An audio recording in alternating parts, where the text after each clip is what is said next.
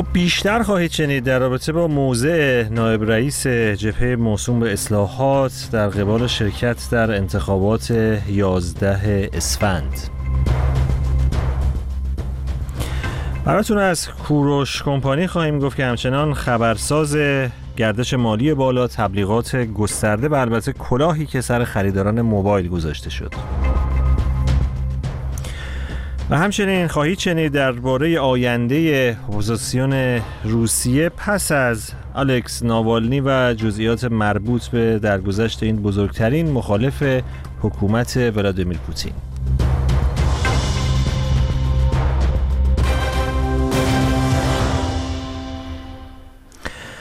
محسن آرمین نایب رئیس جبهه موسوم به اصلاحات در واکنش به بیانیه 110 فعال سیاسی اصلاح طلب با نام روزن گشایی اعلام کرده که اختلاف نظر در این است که آیا در انتخابات 11 اسفند روزن گشایی ممکن است یا ممتنع. هفته گذشته 110 فعال سیاسی و رسانه‌ای اصلاح طلب با انتشار بیانیه ای از مردم خواستند که در انتخابات شرکت کنند. محسن آرمین در واکنش گفته که فضای کنونی به قدری بسته و جامعه آنقدر مستاصل و معترض و خشمگین است که شرکت در انتخابات به هیچ نتیجه‌ای که متضمن خیر عمومی باشد ختم نمی شود. سپید بهکام ارزیابی رضا علیجانی تحلیلگر سیاسی ساکن فرانسه رو درباره این واکنش محسن آرمین جویا شده. مصاحبه و مطالب آقای آرمین بسیار مهمه و روشنگره. چند تا نکته درش هست. مهمترینش موضعی است که ایشون می‌گیره. میگه که این برخورد 110 نفر سیاست مرزی نیست. سیاست ورزی بیمرزه. میان روی نیست. وسط بازیه. و آغاز یه حرکتی است که انتهاش انشعابه. و میگه من این رو به آقای جلای پور پدر یعنی حمید رضا گفتم به آقای شکوری هم اونجا بود و یه خورده نزاعمون هم بالا گرفت. همینطوری میگه که این مخالف سیاست خاتمیه. البته خود آقای آرمین جایی که ایستاده رو روشن می‌کنه. میگه ما دو سر طیف داریم در اصلاح طلبا. یک سر طیف میگن هیچ موقع در انتخابات شرکت نمی کنیم و در واقع رو صندوق رای زبدر می‌زنن. یه سر طیف هم میگن که ما همیشه باید شرکت کنیم. و ایشون میگن من با این دو سر طیف موافق نیستم. ما با حکومت تعامل باید بکنیم. نه تقابل ولی این اقتضاش نیست که به اصطلاح همیشه در انتخابات شرکت کنیم یا این حضرات گفتن راهو برای انتخابات 404 نبندیم. میگه نه این راه رو نمیبنده. اما به نظر من یه مسئله نقد پرنسیبی و اخلاقی هم می‌کنه. ایشون میگه که این آقایون اومدن ما رو متهم به بی اخلاقی کردن در حالی که خودشون دارن پرنسیب های اخلاقی و حرکت جمعی رو زیر پا می‌ذارن. قرار بوده که اصلاح طلبات کلی بحث و جدل کردن. به یه معدلی رسیدن که در تهران لیست ندن در شهرستان ها هم. بر اساس حد نصاب دو سوم موزه گیری بکنن. حالا بخشی از این افراد که تو همون جمع هم بودن الان اومدن این بازی رو راه انداختن و میگه برخوردهای متکبرانه و ادعای سواد هم می‌کنن حرفایی از نورس میارن که میگه روح اون مرحوم هم ناشاده و من با آقای جلایی پور حرفایی زدم. پسر ایشون یه فایل صوتی در جواب فرستاده این بحث خصوصی بوده. بعد فایل رو در تیراژ وسیع برای همه فرستاده و این جمله رو میگه. میگه اگه این شیوه ها جواب می‌داد که صدا و سیما وضعش اینجوری نبود. به نظر من این مسئله بسیار مهمه. یعنی اخلاق دموکراسی آداب دموکراسی ادب اکثریت و ادب اقلیت هم هست. اقلیت هم باید یه پرنسیپ هایی رعایت بکنه. به گمان من حالا نویسنده متن دفعه اولش هم نیست این کارها رو می‌کنه. این دفعه چندم تو رأی به همتی هم همین بازی ها بود. این متنی بود خب سراست به گمان من مزورانه که با یه فشار پرحجمی حالا از برخی افراد آکادمیک که آدمای سالمی هم هستن آدمای ساده هم هستن و بله. زیاد تو ظرافت سیاسی نیستن و پشت صحنه نامه رو نمی‌دونستن امضا گرفتن. برخی هم خوب می‌خواستن با آقا اعلام بیعت بکنن. آقای علی جانی حالا آقای آرمین هم درباره دو سر طیف صحبت کردن. در انتخابات پیشین ما همیشه می‌دیدیم که دعوا و جنگ اصلی بین دو جناح اصلاح طلب و اصولگرا بوده به شکل کلی. الان به نظر می‌رسه هم خود اصولگراها در داخلشون انشعاب ایجاد شده. هم در جبهه اصلاحات اختلاف ها بالا گرفته و چند دستگی بیشتری وجود داره انشعاب به وجود اومده. این از کجا نشأت می‌گیره؟ شما فکر می‌کنید؟ دعوای اصولی را دعوا رو واقعیت یعنی دعوا رو قدرت و ثروت و سهمه. هرچند اونها هم زیر پرچم ولایت با هم متحد میمونن در نهایت. ولی دعوای اصلاح طلبا رو سرابه. هرچند بگم من به انشاب منجر نمیشه ولی همونطور که آقای آرمین گفته این شیوه های غیر اخلاقی و غیر دموکراتیک یعنی این بی پرنسیبی ها نهایتش می‌تونه به انشاب برسه. یعنی شما بیاین در یک بازی دموکراتیک در بحث های جمعی حالا نیمه دموکراتیک شرکت کنید. اگر رأی نیاوریم بریم بزنین زیر میز. خب این روش متاسفانه حالا حکومت که غیر دموکراتیکه تو بخشهایی از نیروهای مخالف هم وجود داره و به نظر من این نقدی است که ما باید جدی بگیریم. حتی نیروهای مخالف که این شیوه ها شیوه های درستی نیست هرچند این دعواها در بین اصلاح طلبها دعوای ژورنالیستی در سطح روزها باقی میمونه تو عمق اجتماعی نمیره. یعنی مثلا مسئله مردم انتخابات نیست. ولی دعوای اصولگرا هم هرچند برای مردم مهم نیست ولی برای خودشون منعاب داره. دعوای اونها جدی و دعوای این طرف متاسفانه یک بازی بی سرانجام و بی نتیجه است اگر نگیم به یک تراژدی ختم شده. رضا علی جانی بود تحلیلگر سیاسی ساکن فرانسه. رئیس کل بانک مرکزی ایران روز دوشنبه سی بهمن از پیشنهاد جمهوری اسلامی برای راه اندازی سویفت مشترک بین اعضای گروه بریکس و همچنین عضویت در FATF مختص این گروه خبر داد. سویفت به سامانه بین المللی نقل و انتقال پول اطلاق میشه و FATF هم همون گروه ویژه اقدام مالی علیه پولشویی پولشویی و تروریسم اما کشورهای عضو بریکس یا همون قدرت‌های اقتصادی نوظهور آیا انگیزه برای راه یک سویفت مشترک و یا سازوکاری مشابه FATF دارند؟ رضا غیبی روزنامه‌نگار اقتصادی در گفتگویی که پیشتر با او داشتم به این پرسش پاسخ میده. اول برگردیم به اینکه اصلا اساسا این رو آیا توسط اعضای بریکس استقبال ازش خواهد شد یا نه. چون مشکلاتی که ایران یعنی جمهوری اسلامی می‌خواد ازش فرار کنه با طرحهای این چنینی تماما برمیگرده به ماجراجویی هایی که خارج از مرزهای ایران داره انجام میده و در داخل مباحث غنیسازی رو پیگیری می‌کنه که نهایتا منجر به تحریم شده و این تحریم ها ما مبادلات سایر کشورها با ایران داره میشه و وقتی شما داری بحث سویفت با اعضای بریکس رو مطرح می‌کنی. خب به اعضای بریکس هم مثلا روسیه که به واسطه تجاوزی که با اوکراین داشته تحت تحریم هست ولی برزیل هند و خود چین کشورهایی هستن که یا مصر و عربستان که مثل ایران الان حضور داره اینا کشورهایی هستن که بخش عمده ای از مبادلاتشون با همین ایالات متحده است و قاعدتا اگر هم الان ایران رو پذیرفتن در جمع این کشورهای عضو بریکس اهداف دیگری پشتش بوده و در نهایت اون تجارت کلان خودشون رو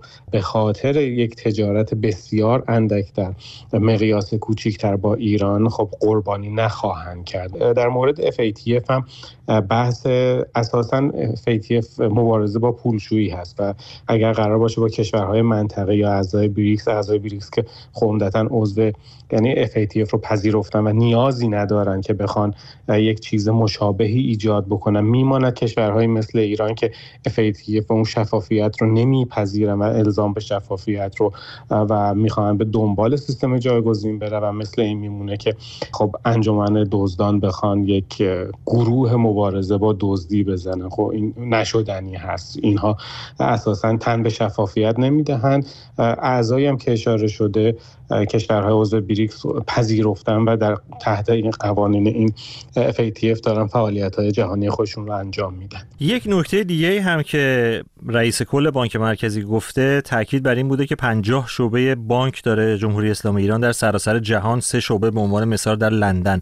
چقدر کارایی داره این 50 شعبه بانک در خارج از کشور برای داخل کشور با توجه به تحریم های گسترده؟ اینها به هیچ عنوان کارایی ندارن. یک زمانی که تحریم ها به این شدت نبود و خب به ایران عضو یعنی این سویفت برقرار بود و مباحث مالی ایران نقل و انتقالات مالی برای ایران و ایرانیان مخصوصا. تحریم نبود این بانک ها کارایی داشتن. حتی امروز بانک هایی که شعباتی که در امارات هستن کارایی خودشون رو از دست دادن یا در ترکیه اونهایی که هستن شعبه دارن بانک ها کارایی خودشون رو از دست دادن. و حتی شاهد هستیم در یک جایی مثل عراق که شاید برای اکثر مردم ایران عراق یک کشور ضعیف و بیقانونی به نظر برسه. حتی عراق هم طبق بخشنامه که بانک مرکزیش داد شعبات فعالیت شعبات بانک ملی ایران در عراق رو غیرقانونی اعلام کرد و اعلام کرد که این فاقد توجیه اقتصادی است به دلیل محدودیت ها نمی‌تونه فعالیت مفیدی داشته باشه. اون شعبات دیگه هم که در جاهای مختلف دنیا امروز اگر به عنوان بانک فعال شناخته می‌شوند صرفا هزینه بر هستند و اگر بخوایم در یک منطقه اقتصادی هزینه فایده اونها رو بسنجیم کاملا زیانده هستن و به هیچ عنوان مفید نیستن در حال حاضر. و محمد رضا فرزین رئیس کل بانک مرکزی تاکید کرده که کسی اجازه نداره برای مبادلات کشور از ارز دیگری جز ریال استفاده کنه. چقدر در طول این سالها رواج پیدا کرده؟ استفاده از ارزهای خارجی ها دلار یا یورو و یا حتی رمز ارز برای خرید کالا یا خدمات در داخل کشور؟ خیلی شدت گرفته مخصوصا در دو سال اخیر و دو تا دلیل مشخص دارد. یک فشار مالیاتی که دولت داره به مردم وارد می‌کنه و مردم برای اینکه بخواهند از رصد مالیاتی و در نهایت پرداخت مالیات رها بشن روی میارن به پرداخت های اینچنی در مبادلات اینچنی واسه رمز ارز. یک نکته نکته بعدی برمیگردد این موضوع رواجش به کاهش ارزش پول ملی. از زمانی که ما شاهد هستیم دلار به شدت قیمتش رشد کرد و در واقع اون ریال هست که ارزش خودش رو از دست داده. بسیاری از تنوف مثلا یا بسیاری از مبادلات حتی در حوزه املاک هم چه در حوزه فروشش قیمت به دلار قیمت گذاری میشه و مبادله میشه و حتی در بخش اجاره هم این اتفاق رو شاهد هستیم. و اونجوری که آقای فرزین گفتن و یک به نوعی التماس می‌کردن که حواسمون به ریال باشه نه این چنین نیست. اگر قراره که حواس مجموعه ها به ریال باشد از خود بانک مرکزی باید شروع بشه. سیاست هایی که در وزارت اقتصاد دارایی بنیان گذاشته میشه باید شروع بشه و با این سیاست ها این گونه مبادلات بیشتر و بیشتر خواهد شد و نتیجه اون هم سقوط هرچه بیشتر ارزش ریال در داخل کشور و خارج از کشور است رضا غیبی بود روزنامه‌نگار اقتصادی که در رابطه با صحبت‌های روز دوشنبه رئیس کل بانک مرکزی گفتگو کرد. اما کلاهبرداری نجومی مجموعه موسوم به کوروش کمپانی در ایران همچنان خبرسازه. رخ که با توجه به حجم عظیم تبلیغات و گردش مالی این کلاهبرداری پرسش هایی رو در میان برخی شهروندان ایجاد کرده. بشنوید گزارش هومن اسکری رو در این رابطه. تبعات کلاهبرداری نجومی شرکت موسوم به کوروش کمپانی در ایران همچنان خبرساز است. به نوشته سایت های داخل ایران برآوردها حاکیست رقم کلاهبرداری این مجموعه چیزی حدود دو هزار میلیارد تومان بوده است. تخمین زده می شود که بیش از 100 هزار شهروند ایرانی با اعتماد به انبوه تبلیغات به جمع شدن رقم کلاهبرداری کوروش کمپانی کمک کردند. شیوه کار هم جدید نبود. کلاهبرداری با ترفند پانزی به این معنا که قربانیان چنین کلاهبردارانی با مبالغی بسیار ارزانتر از عرف بازار کالایی را می‌خرند یا سودهایی را دریافت می کنند که از متوسط بازار به میزان چشمگیری بالاتر است. فریب خوردگان ترفند پانزی در واقع به هزینه قربانیان بعد از خود سودهایی را دریافت می کنند و همین باعث گسترش تصاعدی شمار قربانیان و در نتیجه مبلغ کلاهبرداری می شود. در این مورد به خصوص ده ها هزار شهروند ایرانی بیخبر از همه جا با اعتماد به تبلیغات محیطی مانند بیلبوردهای شهری کوروش کمپانی یا باور تأیید چهره های شناخته شده برای شرکت در سرمایه گذاری های کلاه بردارانه کوروش کمپانی صف کشیدند.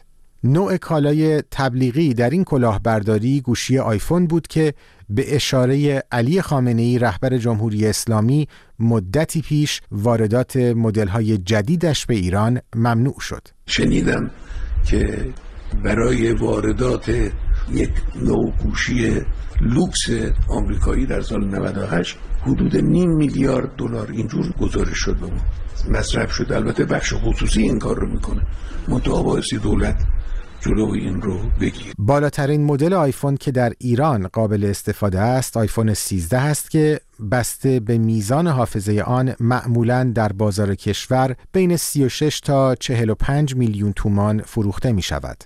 در چنین وضعیتی بود که کوروش کمپانی ادعا کرد با چیزی حدود نصف این مبلغ می توانید آیفون دار شوید. تابلوهای تبلیغاتی این شرکت در سطح شهر نصب شد و لشکری از سلبریتی ها هم به کمکش شتافتند. نامهایی شناخته شده از اکبر عبدی، الهام پاونژاد، نیوشا زیغمی و جواد هاشمی تا علیرضا بیرانوند و هادی سایی ضرر نمی کنید به اینجا سر بزنید. کوروش کمپانی به شدت سر زبون ها پیچیده. آدم وقتی جای خرید مطمئن باشه؟ مدیریت مجموعتون خیلی انسان پویاییه. حالا شماری از این سلبریتی ها گفتند که خودشان هم قربانی شدهاند و از کلاهبرداری کوروش کمپانی بیخبر بودند. از جمله جواد هاشمی هنرپیشه‌ای که بیشتر به دلیل بازی در نقش شخصیت های معروف به ارزشی شناخته می شود کوروش کمپانی الان خب با صدها بیلبورد در کشور. گرفتن مجوز از مراکز رسمی و قانونی کشور. الان کلاهبردار از آب در اومده. من به سهم خودم عذرخواهی می‌کنم از مردم. به تب ما تبلیغ کردیم به خاطر اینکه به هر حال بخشی از شغل ما همینه. ما از مردم عذرخواهی می‌کنیم. اما آیا مسئولینی که این گردش مالی بزرگ رو نتونستن کنترل بکنن این بیلبوردها رو مجوز دادن؟ اصلا مجوز وزارت خونه ای که باعث شده مردم به اینا اعتماد بکنن از کجا اومده؟ در شبکه های اجتماعی هم بازار گفتگو درباره کلاهبرداری کوروش کمپانی داغ است. بعضی پرسیدند چطور ممکن است که کسب و کاری بدون چراغ سبز حکومت چنان کارزار تبلیغاتی گسترده ای را در ایران اجرا کند.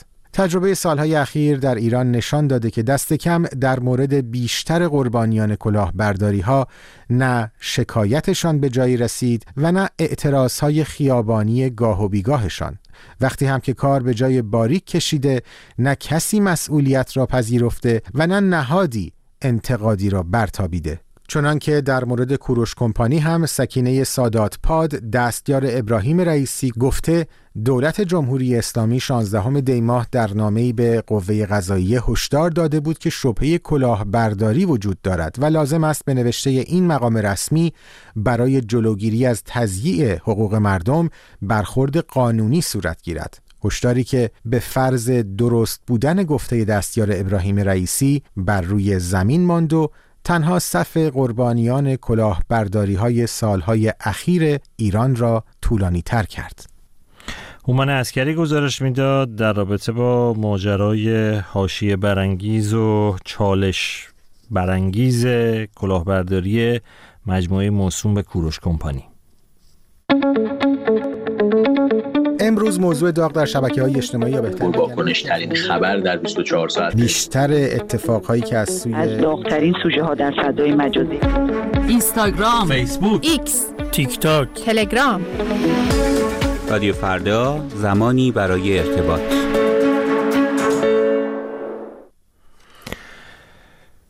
خب سه روز پس از مرگ الکسی ناوالنی در زندانی در شمال روسیه. همسرش یولیا اعلام کرده که مبارزه رو ادامه خواهد داد. پیام ویدیویی او در حالی منتشر شد که خودش در بروکسل به سر می برد تا با وزرای خارجی اتحادیه اروپا دیدار کنه. اون هم در شرایطی که پنوز مشخص نیست پیکر همسرش در کدام سردخانه نگهداری میشه و مقامات روسیه از تحویل اون به خانواده خودداری کردند در این روزها صحبت هم در رابطه با اینکه یولیا همسر الکسی ناوالنی آیا راه او رو ادامه خواهد داد و رهبری اپوزیسیون روسیه رو بر عهده خواهد گرفت منتشر شده. بشنوید در این رابطه. یولیا نوالنه دوشنبه طی یک پیام ویدئویی ولادیمیر پوتین رئیس جمهور روسیه را قاتل همسرش خواند و مخالفان کرملین را فرا خواند در کنار وی به مبارزه ای که الکسی نوالنی شروع کرده بود ادامه دهند. از گفته های الکسی که به اونها کاملا اعتماد دارم به شما می‌گویم انجام دادن کارهای کوچک شرم آور نیست شرم آور است اگر هیچ کاری انجام ندهید شرم آور است اگر اجازه دهید شما را بترسانند یولا نوالنه دوشنبه با باز کردن حساب کاربری در شبکه اجتماعی ایکس تویتر سابق تاکید کرد اجازه نمی دهد آرزوهای الکسی نوالنی نقش بر آب شوند به روسیه آزاد و صلح دوست با آینده زیبا که آرزوی همسرم بود نیاز داریم. می‌خواهم من و فرزندانمان در چنین روسیه ای زندگی کنیم. می‌خواهم در کنار شما کشوری که الکسی تصور می‌کرد را بسازیم. تنها در این صورت فداکاری بزرگ او بی ارزش نخواهد بود. مبارزه کنید و تسلیم نشوید. من نمی ترسم و شما هم نترسید. این نخستین پیام یولیا نوالنه پس از سخنرانی کوتاه وی در حاشیه کنفرانس امنیتی مونیخ تنها ساعتی پس از این بود که سازمان فدرال زندانهای روسیه خبر درگذشت الکسی نوالنی را منتشر کرد. در این سخنرانی که بسیار ملاک متانت و خیشتنداری تکان دهنده توصیف کردند یوله نوالنه در حالی که هنوز نمی‌توانست خبر وحشتناک را باور کند گفت پوتین و اطرافیانش باید بدانند بابت کاری که با روسیه خانواده و همسرش کردند مجازات می‌شوند مارینا لیتویننکو که همسرش الکساندر افسر سابق سازمان امنیت روسیه در اوایل حکومت ولادیمیر پوتین با مواد رادیواکتیو در لندن به قتل رسید خواهان حمایت همه جانبه از خانواده الکسی نوالنی شد یولیا باید صدای همسرش را زنده نگه دارد. او اکنون صدای همسرش است و آرزو می کنم مردم در کنار وی باشند و از او و خانوادهش حمایت کنند. تا زمانی که او بتواند حرف بزند و در کانون توجه باشد، الکسی از یاد نمی رود و ما به این نیاز داریم. الکسی و یوله در سال 2000 ازدواج کردند و همان سال هر دو به حزب یابلوکا که حزب لیبرال دموکرات به شمار می رفت پیوستند. این همان سال بود که ولادیمیر پوتین رئیس جمهور روسیه شد. از حدود هفت سال بعد که الکسی به عنوان مخالف ولادیمیر پوتین و افشاگر فساد مالی در روسیه شهرت یافت یوله همواره کنار همسرش و در دوره دستیار و منشیش بود. در این حال از حدود 7 8 سال پیش که الکسی تحت پیگرد قانونی قرار گرفت و به ویژه به دنبال مسمومیت وی با عامل اعصاب در تابستان 2020 یولا نوالنه تقریبا به اندازه همسرش در کانون توجه قرار گرفت. به گفته یک تحلیلگر سیاسی روس در پی سوء قصد به الکسی یولا از همسر یک سیاستمدار به یک سیاستمدار تبدیل شد. یوگنی کیسلیوف تحلیلگر سیاسی نیز بر این باور است که در شرایط کنونی تنها یک راه پیش پای یولیا ناوالنایا وجود دارد. مشخص شده کرملین به محبوبیت پوتین اعتماد ندارد و تنها با قتل و سرکوب می‌خواهد این رژیم را سر پا نگه دارد. در این لحظه نمی‌دانیم آیا یولیا ناوالنایا می‌تواند اپوزیسیون پراکنده و متفرق روسیه را متحد کند یا نه. اما مسلما سخنان وی در داخل و خارج روسیه اهمیت و وزن خاصی پیدا کرده.